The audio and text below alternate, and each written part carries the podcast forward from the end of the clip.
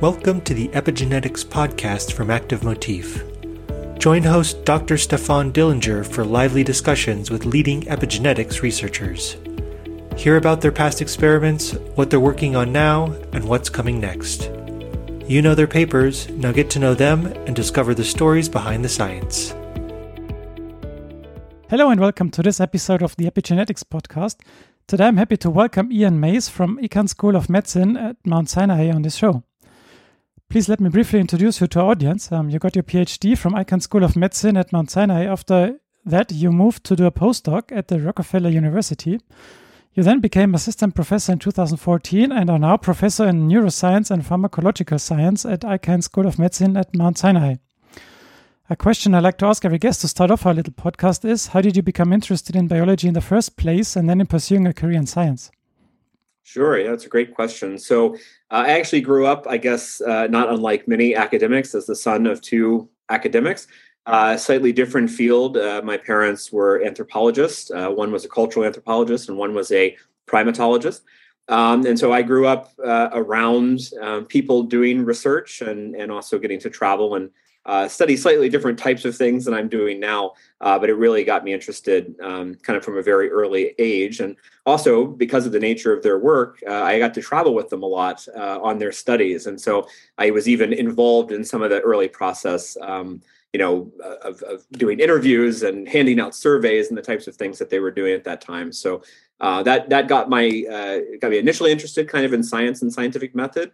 Um, but I really became most interested, I think, when I I was a senior in high school and took an anatomy physiology class. Uh, and at that point, I caught the bug and uh, ended up going into um, biology and, and, microbiology as an undergrad and also doing research almost throughout the entirety of my undergrad. So where you were aware of an academic career from the beginning, right? So yes, I was. I was, and it also seemed like a very, uh, very positive career in a lot of ways. It, you know, it seemed like a lot of fun uh, based on what I was seeing from my parents growing up. I'm coming to your science uh, that centers around understanding the complex interplay between chromatin regulatory mechanisms in brain and neural plasticity. I want to start in the year 2010. Uh, there, you were first author on a science paper titled Essential Role of, of the Histone Methyltransferase G9A in Cocaine Induced Plasticity. Um, there, you look at cocaine addiction and gene expression changes in neurons. Um, what got you interested in this field, and what did you learn about the connection of cocaine addiction and epigenetics in this study? Yeah, so it really all kind of starts when I was an undergrad. I uh, had started working in a in a neurophysiology lab, a, uh, um, honeybee neurophysiology lab, where we were interested in looking at uh, modeling social insects for the study of certain types of psychiatric disorders, in particular ethanol taking and drug taking. Uh, and this ultimately led me uh, to a path towards my time as a research technician at the University of California, San Francisco, where I worked with Ulrike Heberlein, basically um, doing behavioral genetic screening to look at drug sensitivity mutants uh, uh, and so forth. And so it was my interest in kind of neuroepigenetics and, and chromatin regulatory mechanisms really started when I started graduate school. Um, I joined Eric Nestler's lab first uh, at UT Southwestern Medical Center before he moved uh, to Mount Sinai School of Medicine. And it was really the beginning of the, as I always call it, the neuroepigenetics boom, right? So this was the time in which people were originally figuring out that histone modifications and DNA modifications were indeed being regulated by things that um, could, could potentially associate with behavioral outcomes. Uh, and so we were kind of at that early phase of being able to identify how these things were changing in response to different models, whether it be uh, drug addiction models, stress models, learning and memory models, and then trying to develop approaches where we could manipulate the enzymes or the reader proteins that were uh, directly involved in those processes to look at functional outcomes. And I think, much to our surprise, we were able to, you know, just by manipulating some of these histone modifications in a relatively uh, global sense at that time, uh, we were able to really drive phenotypic changes from electrophysiological to uh, behavioral changes. And so that really, I think, has has uh, spurred my entire career. Um, and I'm, you know, of course, very excited about this area still, but now probably moving into much more of the the mechanistic front. Um, can you maybe just, uh, for those who don't know, explain what G9A does?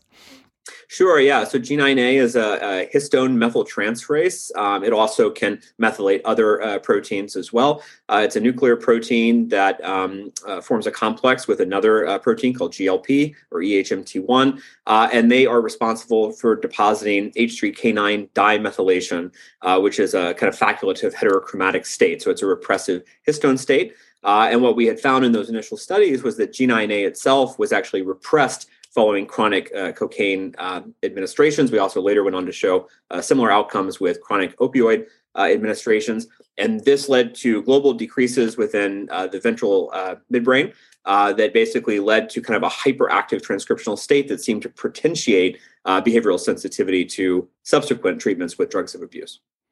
Uh, what was the reason for this specific location? Is this that G9A has a different expression pattern in, in those in, in the brain, or what was the? No, so yeah, so G9A is actually ubiquitously expressed throughout the brain, but at the time, because we were focused on cocaine sensitivity, we were focused primarily on the nucleus accumbens, which is in the ventral striatum, uh, and it's a part of the brain that's very important for integration of reward signaling. So we were actually starting our studies there, and we ended up, you know, uh, further in our studies looking at other related brain regions. Uh, but at the time, it was basically a candidate regional approach uh, that we were taking.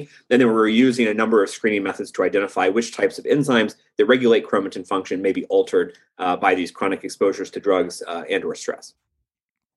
And you then followed up on this study with a PNAS paper that was published in 2011. Um, there you looked more deeply into chromatin structure, more specifically at alterations in heterochromatin. So what did you find find there then? Yeah, so this was a to, to, us a very kind of surprising outcome. So you know we had been focused on this facultative heterochromatic state, this H3K9 dimethylation state, um, but there's an associated uh, higher uh, valence order state called H3K9 trimethylation, which is purely heterochromatic and is thought to be involved in the repression of things like repetitive elements uh, and so forth. And so we had started just to see, actually, initially as a control, to see whether this purely heterochromatic state would probably remain stagnant uh, in the context of drugs of abuse. And what we actually found is that it also was showing dynamic alterations in its global expression. Uh, and it seemed to be associating with altered heterochromatic states throughout the nucleus accumbens in response to drugs of abuse. And we suggested in that paper that this could be leading to um, the kind of de repression of certain repetitive elements, things like retrotransposons and so forth, uh, that may in turn lead to alterations in genomic architecture uh, and therefore um, behavior. So it, to us, it was very surprising that such purely heterochromatic states could also be influenced uh, simply by this type of environmental exposure. So the lysine 9 on histone 3 is a very dynamic lysine, right? It can be acetylated, it can be monomethylated, dimethylated, trimethylated. So this is like um, if you have dimethylation, it's still reversible, and trimethylation is more constant, or is it is everything dynamic? Well, so I mean, I think the at the time of those papers, the dogma was that you know H3K9 trimethylation was going to be static. You know, once you've established heterochromatic states, they're stabilized by other repressive complexes such as the heterochromatin protein one complex. Um, this also allows for the establishment of DNA methylation profiles that in turn will lead to this stable state. Um, H3K9 dimethylation facultative heterochromatin tends to be slightly more dynamic, although it's typically thought of as a mark that controls basically the repression of genes that shouldn't be expressed within a given tissue. So, for example, you may be turning off adipose genes within the brain using this type of mark. So, the fact that you can de- uh, basically reduce the expression of this modification, thereby leading to the inappropriate expression of, you know, perhaps transcription factors and things that shouldn't be expressed within those tissues, uh, is quite surprising. So, I think the the lesson here is that despite the fact that the field had thought they were very static, uh, they are actually much more dynamic than we originally thought. You then also looked more into the function of G9A in neural subtype specification. Um, what did you find there about the function of G9A? Yeah, so that that study started, uh, I guess, kind of as a simple follow up to the original uh, science manuscript. So the nucleus accumbens is a heterogeneous um, region of the brain. It contains two major subtypes of D1 receptor expressing neurons. Uh, they're called medium spiny neurons. They express either the D1 or D2 receptor, and there's also a number of um, uh, interneuron subtypes. Um, we know a lot in terms of cocaine's actions and drug actions on how they regulate or how the, uh, the behavioral outputs are regulated by these different cell populations. And so the original study was to try to understand where those changes in G9A and H3K9 dimethylation were happening. Were they happening in the D1 receptor expressing medium spiny neuron or the D2 receptor expressing MSN? And so what we found is that, you know, uh, not kind of surprisingly, is that we are seeing alterations also within the D2 receptor expressing population, which is typically not thought uh, to be driving most of the actions or the acute actions of cocaine. Uh, and this led us down a path to kind of figuring out that actually G9A within the D2 receptor expressing medium spiny neurons seems to be very important for establishing the subtype identity of those neurons. And in fact, if you knock out G9A during early development, it actually causes the D2 receptor expressing neurons to become more like D1 receptor expressing neurons. They start to express the D1 receptor, they start to respond to D1 receptor agonists and so forth. Uh, and so it led us down a path to kind of a hypothesis that perhaps in response to chronic drug exposures, you're actually losing neural subtype identity to some degree, and that that may also be contributing to these kind of hyper uh, responsive uh, phenotypes that we see in response to cocaine and other drugs of abuse. After this, and I think I I uh, uh, got this correctly from the authors on the paper, you joined the lab of David Allis, and there you switched gears a, a little bit, um, still focusing on neurology, but moving away from cocaine addiction. Uh, you there looked at histone turnover in neurons. Um, what did you find there then? Yeah, so I, I, went to David Allis's lab for my postdoc because, again, I, I, I, wanted to really try to move the neuroepigenetics field towards more of a, a mechanistic uh, type of approach. And I think that, you know, David Allison is obviously a pioneer uh, in that type of work. And so when I moved to his lab, the ultimate goal was to see whether we could integrate basic chromatin biochemical approaches with neuro, neurobiological phenotyping, right, to really attribute mechanism. Uh, and so I switched gears because at the time in David's lab, there was a, a, heavy focus or heavy emphasis on histone variants. So these small amino acid substitution histone uh, proteins that seem to be having very specific actions within the genome. So, for example, they had published studies that suggested that certain histone H3 variants, in particular one called histone H3.3, may, as they called it, barcode the genome. So it would exist within very specific pockets of the genome, and it would serve to drive very specific uh, recruitment of certain reader proteins and ultimately transcriptional activity. So that's how I started in David's lab. I wanted to see if histone H3.3 may be doing something interesting. And the uh, reason for doing this is because histone H3.3 is a replication independent histone variant, so it does not require cell division. And of course, this seemed like a perfect way to start since I was studying post mitotic neurons that obviously don't have uh, replication. And so when I started, I, I guess at first there was a bit of a fizzle because we started performing a lot of mass spectrometry to identify how H3.3 versus the canonical H3.1 and 2 dynamics may change in the brain throughout development. And what we originally found is that actually H3.3 in both human and in rodent brain effectively saturates the genome by mid adolescence. So there is no variant anymore. It just becomes almost exclusively H3.3, at least within the post mitotic pool. But this allowed us to address another important question. Again, going against, I think, uh, traditional dogma in the field, which suggested that histones themselves within the central nervous system remain static. They are not turned over at a very high rate. And there were a lot of mass spec studies that kind of suggested this. And basically, what we were able to show is that this is actually not entirely true, that histone H3 remains highly dynamic throughout very specified regions of the genome. It's very important for activity dependent transcription, which in turn is important for things like synaptic development and connectivity, electrophysiological responses to activity, and ultimately um, certain types of behaviors that respond to the environment, things like learning and memory uh, based behaviors. Okay, I just need to wrap my my brain around the question I want to ask now. so, um, you have those canonical histones that get only integrated during um, mitosis, right? And then you have those other the variants that get not integrated during mitosis, but only when the cell is not uh, dividing anymore, right? So these are yes. so it's is it like a black or white picture? Uh, it's not black or white. I mean, so in a lot of you know uh, proliferative cell populations, you will find H3.1, 2, and 3 deposited throughout the genome. Uh, actually, when I joined David's lab, there was a beautiful uh, cell paper from Aaron Goldberg uh, who had established that you know H3.3 did exist within uh, mouse stem cells, for example, and it seemed to be very important for certain aspects of transcriptional plasticity but I think the idea when I started was that maybe these this barcoding, if you will, would be especially important within the postmitotic neurons but again, it turned out that, you know, after a while, you know, a number of years, certainly in the human brain, that you just basically turn over all of your canonical histones and you're left only with the replication independent H3.3. But again, this histone remains highly dynamic uh, uh, in a, in a um, proteasomal dependent fashion, uh, and it is very important for activity dependent transcriptional processes in these cells. So when you have modifications on those uh, H3.3 um, histones, um, they might also be turned over, and there is, uh, as you said, a lot of dynamics and also in those histones.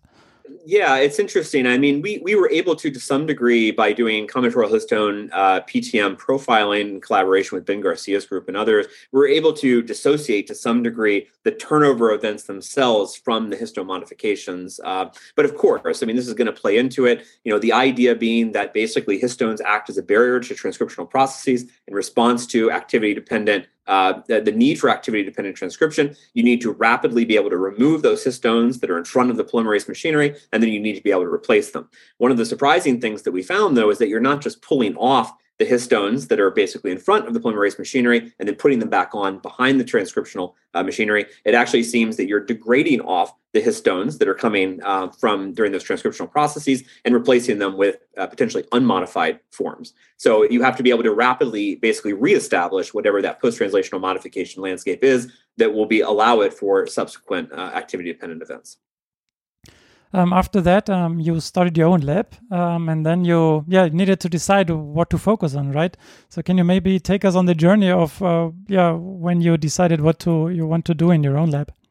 Sure. Yeah. So, um, you know, obviously, I think every uh, young PI is trying to find their niche, and and I was trying to carve my niche in this area by coming from more of a functional neuroepigenetic standpoint and moving into the more basic chromatin biochemistry realm. And so I, I, guess I had identified three major areas um, that I thought could be interesting to look at. Uh, one was basically going back to rehash a lot of the data from proliferative cells to see whether or not these chromatin mechanisms actually apply in post-mitotic neurons. Because I think that my postdoctoral work suggested that some of these, you know, core mechanisms may not actually be true in non-proliferative cells. Uh, on the other hand, I didn't feel like basically just going back to the field and finding things and reassessing over and over if they happen in neurons. Uh, the other was kind of looking again at the cellular heterogeneity issue. You know, I've always been very fascinated by the fact that you have so many different neural populations, you know, neuronal populations, glial cell types. Uh, and this is still something, of course, my lab is very interested in. But the one thing that really kind of caught my attention was this idea that, you know, because the brain is kind of a unique biochemical system in comparison to a lot of these classically studied systems from stem cells and yeast to, you know, HEK cells and HeLa cells, uh, even cancer cells, um, I wanted to see whether or not there may be kind of novel mechanisms based on the unique metabolic demands of the central nervous system uh, that could be interesting to study. So this could be novel classes of post-translational modifications. It could be novel reader proteins, uh, things that are enriched or solely expressed within neurons or glia, or just enriched in the brain, uh, and maybe regulating chromatin outputs. And so that's really kind of where my lab is focused, both on those two realms. Um, you know, novel reader proteins, novel post-translational modifications, and how they regulate uh, neuroplasticity and ultimately behavior. Yeah, when it comes to novel post-translational modification, I guess there are two major ones that you're um, since published. Mm-hmm. Um, and the one that uh, caught my attention was histone serotonylation. Can you maybe briefly give a little bit of background to this modification and its function in neurons and also what you found out about it? Sure. Yeah. So I, I like to always kind of uh, give credit where credit is due in terms of how we got on to identifying that histones could be serotonylated. Um, so you know, again, you know, things like serotonin, these the hydrophobic monoamines like serotonin and dopamine, histamine, and norepinephrine. Uh, from a neuroscience perspective, I tend to, I think we tend to look at these relatively reductionistically, right? We think about them as being chemical messengers that are released from one neuron, engage with a postsynaptic receptor, and drive downstream cellular signaling cascades to alter the plasticity of those cells. And of course, this is all true. I, I, I don't think any of our work has suggested that this is not true. There's a, a great amount of literature as well as Nobel Prizes that have been won for this type of work. Um, but what was interesting to me is that I had come across a number of papers before we kind of uh, started these studies that suggested that there was a large pool of these molecules within the monoaminergic neurons that actually was not sequestered to vesicles. So they weren't in the vesicles ready for somatic release to undergo this kind of process of chemical neurotransmission. And this was a little contrary to the way we think about this, these things, because typically we think that if there's a non vesicularized monoamine, that it will be very quickly degraded or oxidized, and therefore it will not have functionality. But it turns out that there's quite a large pool of these things within the cell, and they also exist within the nucleus. And if you go back to the literature as early as 1971, Anne Young, Candace Pert, Sol Snyder had published a paper in Science that showed that histamine, for example, within the brain is almost exclusively nuclear throughout late embryogenesis and early postnatal development. So there was evidence to suggest that monoamines uh, can exist in this extravesicular form as well as in the nucleus. At the same time, there was a paper from Michael Bader's group at the Max uh, Delbrück in Berlin who had shown that proteins could be serotonylated, right? Now, this was based on a kind of chemical literature from the 1950s about polyamine, polyamine incorporation into, um, into proteins. Uh, the problem, though, I think, with a lot of the early studies on serotonylation was that they were done purely in situ, right? So it was not actually looking at an endogenous signal and characterizing function. And so basically that's how it got us started. We thought, okay, you have nuclear monoamines or the possibility of that. You have the possibility of modifications. And so we set out to figure out whether or not these modifications actually occur endogenously, and if so, on which proteins and what would their functions be. And so we have now identified thousands of substrates of these different types of modifications for things like serotonylation, dopamine and so forth uh, in the brain. Some are cytosolic, some are synaptic, and of course, some are nuclear, uh, such as the, pro- the histone uh, H3 monoaminylation states that we've been studying. And just very, very quickly, the uh, the way we tend to think about these things uh, histone monoaminylations can exist in basically two states that we've identified thus far. They can either coexist with adjacent lysine 4 methylation, because these happen on glutamine 5 on histone H3 exclusively. And when you have this combinatorial modification, it seems to do one of two things. It both hyper recruits certain reader proteins that are involved in initiating transcription. So, for example, the TAF3 is part of the uh, general transcription factor TF2D. It also blocks the ability of demethylases to engage with lysine 4 methylation and thereby take it off. So it helps to stabilize uh, that kind of active state. Um, and so that's kind of the way we've studied them. We've also now identified that these marks can exist in isolation from lysine 4 methylation, uh, where they may have a different function. Uh, more on that to come. I don't want to give too much away, but they, they do seem to have a, a kind of a opposing function of what you would expect when in the context of lysine 4 methylation. Do you also, or are you also looking at the enzyme that is putting them mark there, or is that something that you will look into in the future? Uh, yeah, so you know we have identified at least I will say at least one of the enzymes um, that we know can deposit the modification, and that's the tissue transglutaminase two enzyme. Uh, it's a transaminating protein, very complicated protein, has a lot of different functions. Uh, it can also deaminate proteins. Uh, again, I'd like to see more on that to come. We have some interesting mechanisms related to the removal uh, process for these uh, different modifications. Um, however, uh, we do believe, you know, the transglutaminase family is a large family. Um, po- we know that it's possible that the other family members can also achieve this modification. Uh, and we have some work in the lab that suggests that even in certain cell types where TG2 and the TG uh, family is not highly expressed, that we may actually still see these modifications, perhaps in lower abundance, but it does suggest that maybe there are alternative enzymes that can can do this. Uh, so we're very interested, of course, in the in the addition and removal mechanism for these marks. Yeah, I guess today is a good timing for this interview because uh, just yesterday um, I saw a tweet from you or your lab, uh, whoever manages your lab, a Twitter account, um, talking about a paper that came out came out in Nature yesterday, or at least the the online version. Um, there, you investigate a second modification, namely dopaminylation uh, of histone H3. Um, and you also went back to cocaine addiction, which uh, you initially started on. Um, so, could you also give maybe a brief background to dopaminylation and what you found in this paper and about this modification? Sure. Yeah. So we, um, you know, kind of stemming from our work on the identification and kind of mechanistic characterization of H3 glutamine 5 serotonylation, it of course begged the question about whether other hydrophobic monoamines, things like dopamine and histamine and so forth, can also serve as donors for this type of modification. And so the first manuscript that we published on this was in 2020. Uh, this was a paper in Science where we established the existence of H3 glutamine 5 dopaminylation. Uh, but in this case, we weren't just interested in kind of mechanistically characterizing it, although we are interested in doing that, but we wanted to see whether or not these types of modifications were sensitive to environmental exposures where dopamine dynamics are dramatically altered. And so again, coming from a drug addiction field, being very interested in, in kind of dope, you know, traditional dopamine release dynamics in response to drugs of abuse, uh, we decided to look at cocaine self-administration models or volitional uh, drug intake models in rodents where we found in this science paper that um, in response to chronic cocaine self-administration and then forced abstinence, so we take the drug basically away from these animals that have been enjoying taking it for quite some time, uh, we found that there was actually a kind of inappropriate or aberrant accumulation of H3Q5 dopaminylation, specifically within the ventral tegmental area, which is a dopaminergic nucleus that releases dopamine uh, into one of the main reward processing centers of the brain, which again is the nucleus accumbens. And we were later able to show that by having too much of this H3Q5 dopaminylation in the VTA, it seemed to promote an aberrant transcriptional profile that led to hyper dopaminergic release dynamics in response to subsequent drug cues. So, one of the problems, of course, with drug taking is that even when people come off of drugs, they can still remain highly sensitive to relapse or vulnerable to relapse, I should say, even at periods that are, are far out from when they last took that drug. They see a drug cue, and all of a sudden, for whatever reason, they have a compulsion to take that drug. We believe that one of the ways that this works is by having too much of that dopamine signal, you set the path to basically make the neurons so sensitive to seeing those drug cues that automatically the animals want to take more of the drug. And by basically uh, attenuating that aberrant accumulation, we can attenuate uh, cocaine seeking types of behaviors. So, just following up the paper that was published uh, just on, um, I guess, yesterday, or maybe it was this weekend, uh, it was actually in Neuropsychopharmacology. It's a Nature Press, but it's not Nature. Um, but we were able to basically extend upon the work from the science paper uh, to show that indeed this is not just happening with psychostimulants like cocaine, but indeed it also happens with other drugs of abuse, heavily abused drugs such as opioids. And in the case of this paper, we were studying heroin self administration. Uh, again, we found that also you get this aberrant accumulation in the VTA. It seems to be promoting these transcriptional profiles that lead to heightened vulnerability to relapse.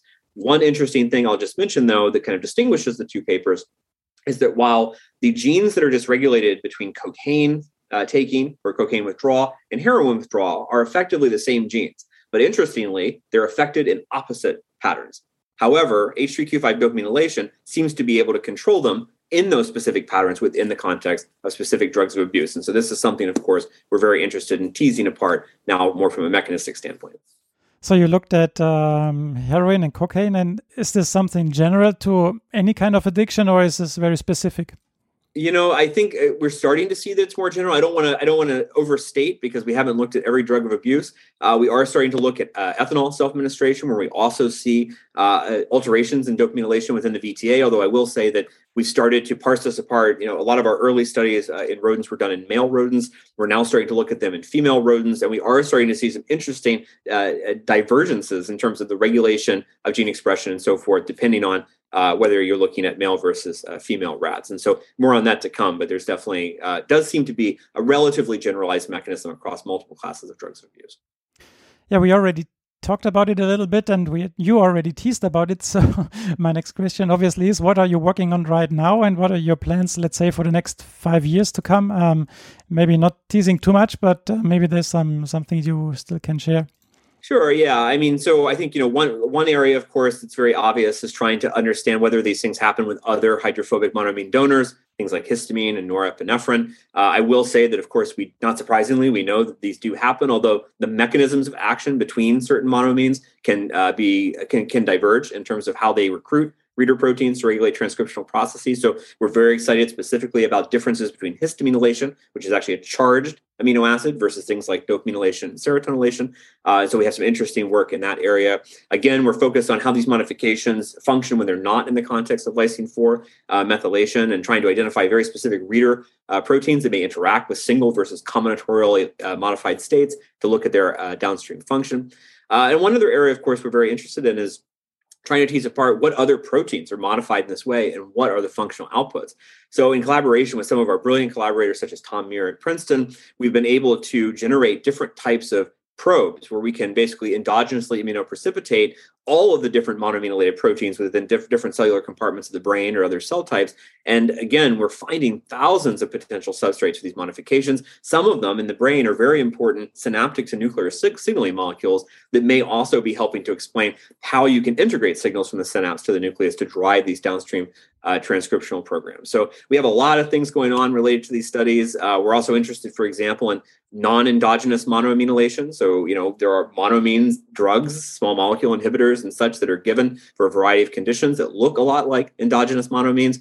Uh, we have some evidence that these can actually attach to certain proteins, not always histones, um, but that's also an area of great interest to us.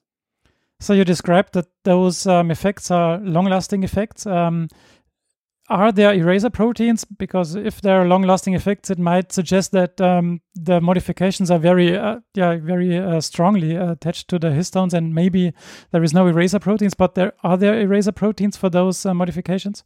Yeah, so I, I will I, I, will tease and say that there is. Um, we we've identified an, an eraser mechanism, although I have to say it's not uh, going to be a traditional mechanism. It's more of a rewriting mechanism. So you can actually transition between different states of monoaminylation, which I think is very, uh, very interesting. And of course, as I kind of alluded to, depending on which monoamine you have deposited at those sites, will greatly determine what the kind of transcriptional output uh, is going to be.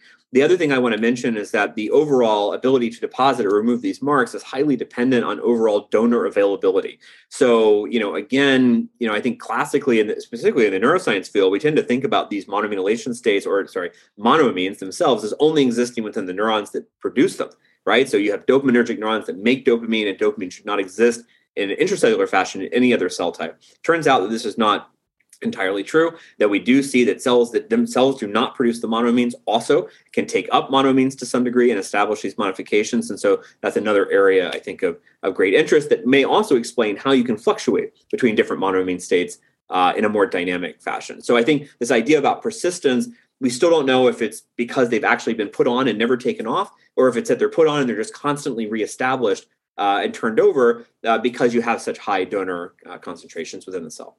Yeah. So to finish off this interview, I have two more general questions. It seems that you have a lot, lot of ideas and you're um, you don't know where to start um, in realizing them. But the first question would be: um, Did you at one point of your career face a situation that you indeed have reached a dead end, or did not know how to proceed to unravel the questions you wanted to answer? So, I mean, I think um, I mean, yes and no. So, you know, I think when when I first started thinking about protein histone monoaminylation, uh, it was definitely kind of a high risk, high reward type of project.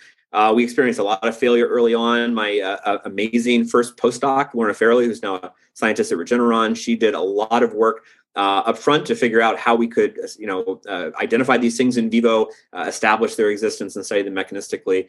Um, but yeah, I mean, I think with every project, there's always ups and downs. But you know, we we were we were kind of lucky. But again, this wasn't just something I made up in my mind. I mean, at the end of the day, we were drawing upon amazing work from other people. You know, those early studies from Sol Snyder's group and Ed Levitin showing nuclear monoamines to Michael Bader's group and others who have shown that these marks theoretically can exist. And so I think it's all about taking that type of information and integrating it uh, to find a to find a, a solution. And so in that sense, we've been very lucky.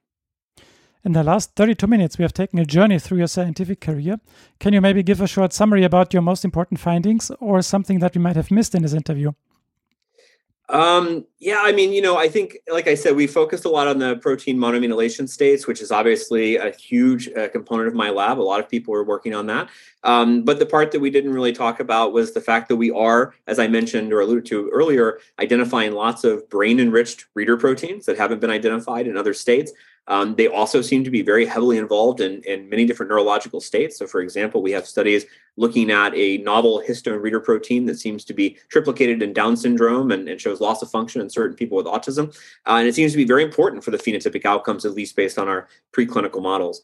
Um, and I'd say the other thing that we do a lot of uh, in the lab, and we have some work coming out on this soon, uh, knock on wood, uh, is actually looking, you know, starting from the standpoint of human disease. So instead of just starting from basic mechanism and working up to figure out how it's regulated by environmental exposures, actually starting in the context of human neuropsychiatric disease such as major depressive disorder and doing large scale, uh, uh, you know, profiling. This could be epigenomic profiling that we're now getting into a lot of single cell multi-omics uh, as uh, i guess a lot of people are. And then the goal was to basically take that information from the human data and be able to take it all the way down the line to studying mechanistically what these changes mean both in rodent models and also in in vitro models. And so this is something that's near and dear to my heart. I think that in my lab always and forever i want us to be able to really be a blend of that basic mechanism or basic mechanistic studies and also uh, functional neuroscience. And so that's kind of the way we we look at this in the big picture. Yeah i think that's a good statement to end this interview. Thank you ian for your time and for being on the show. Yes thank you very much for having me. It's been great. Thanks for listening to this episode of the Epigenetics podcast from Active Motif. We hope you enjoyed it. You can find all the mentioned references in the show notes. Please rate, review, and subscribe to our podcast on your favorite podcast platform so you never miss an episode. We'd love to hear from you, so please send us your feedback on Twitter, Facebook, LinkedIn, or via email at podcast at activemotif.com, and we'll give you a shout out in a future episode. For more great epigenetics content, check out the Active Motif blog at activemotif.com forward slash blog.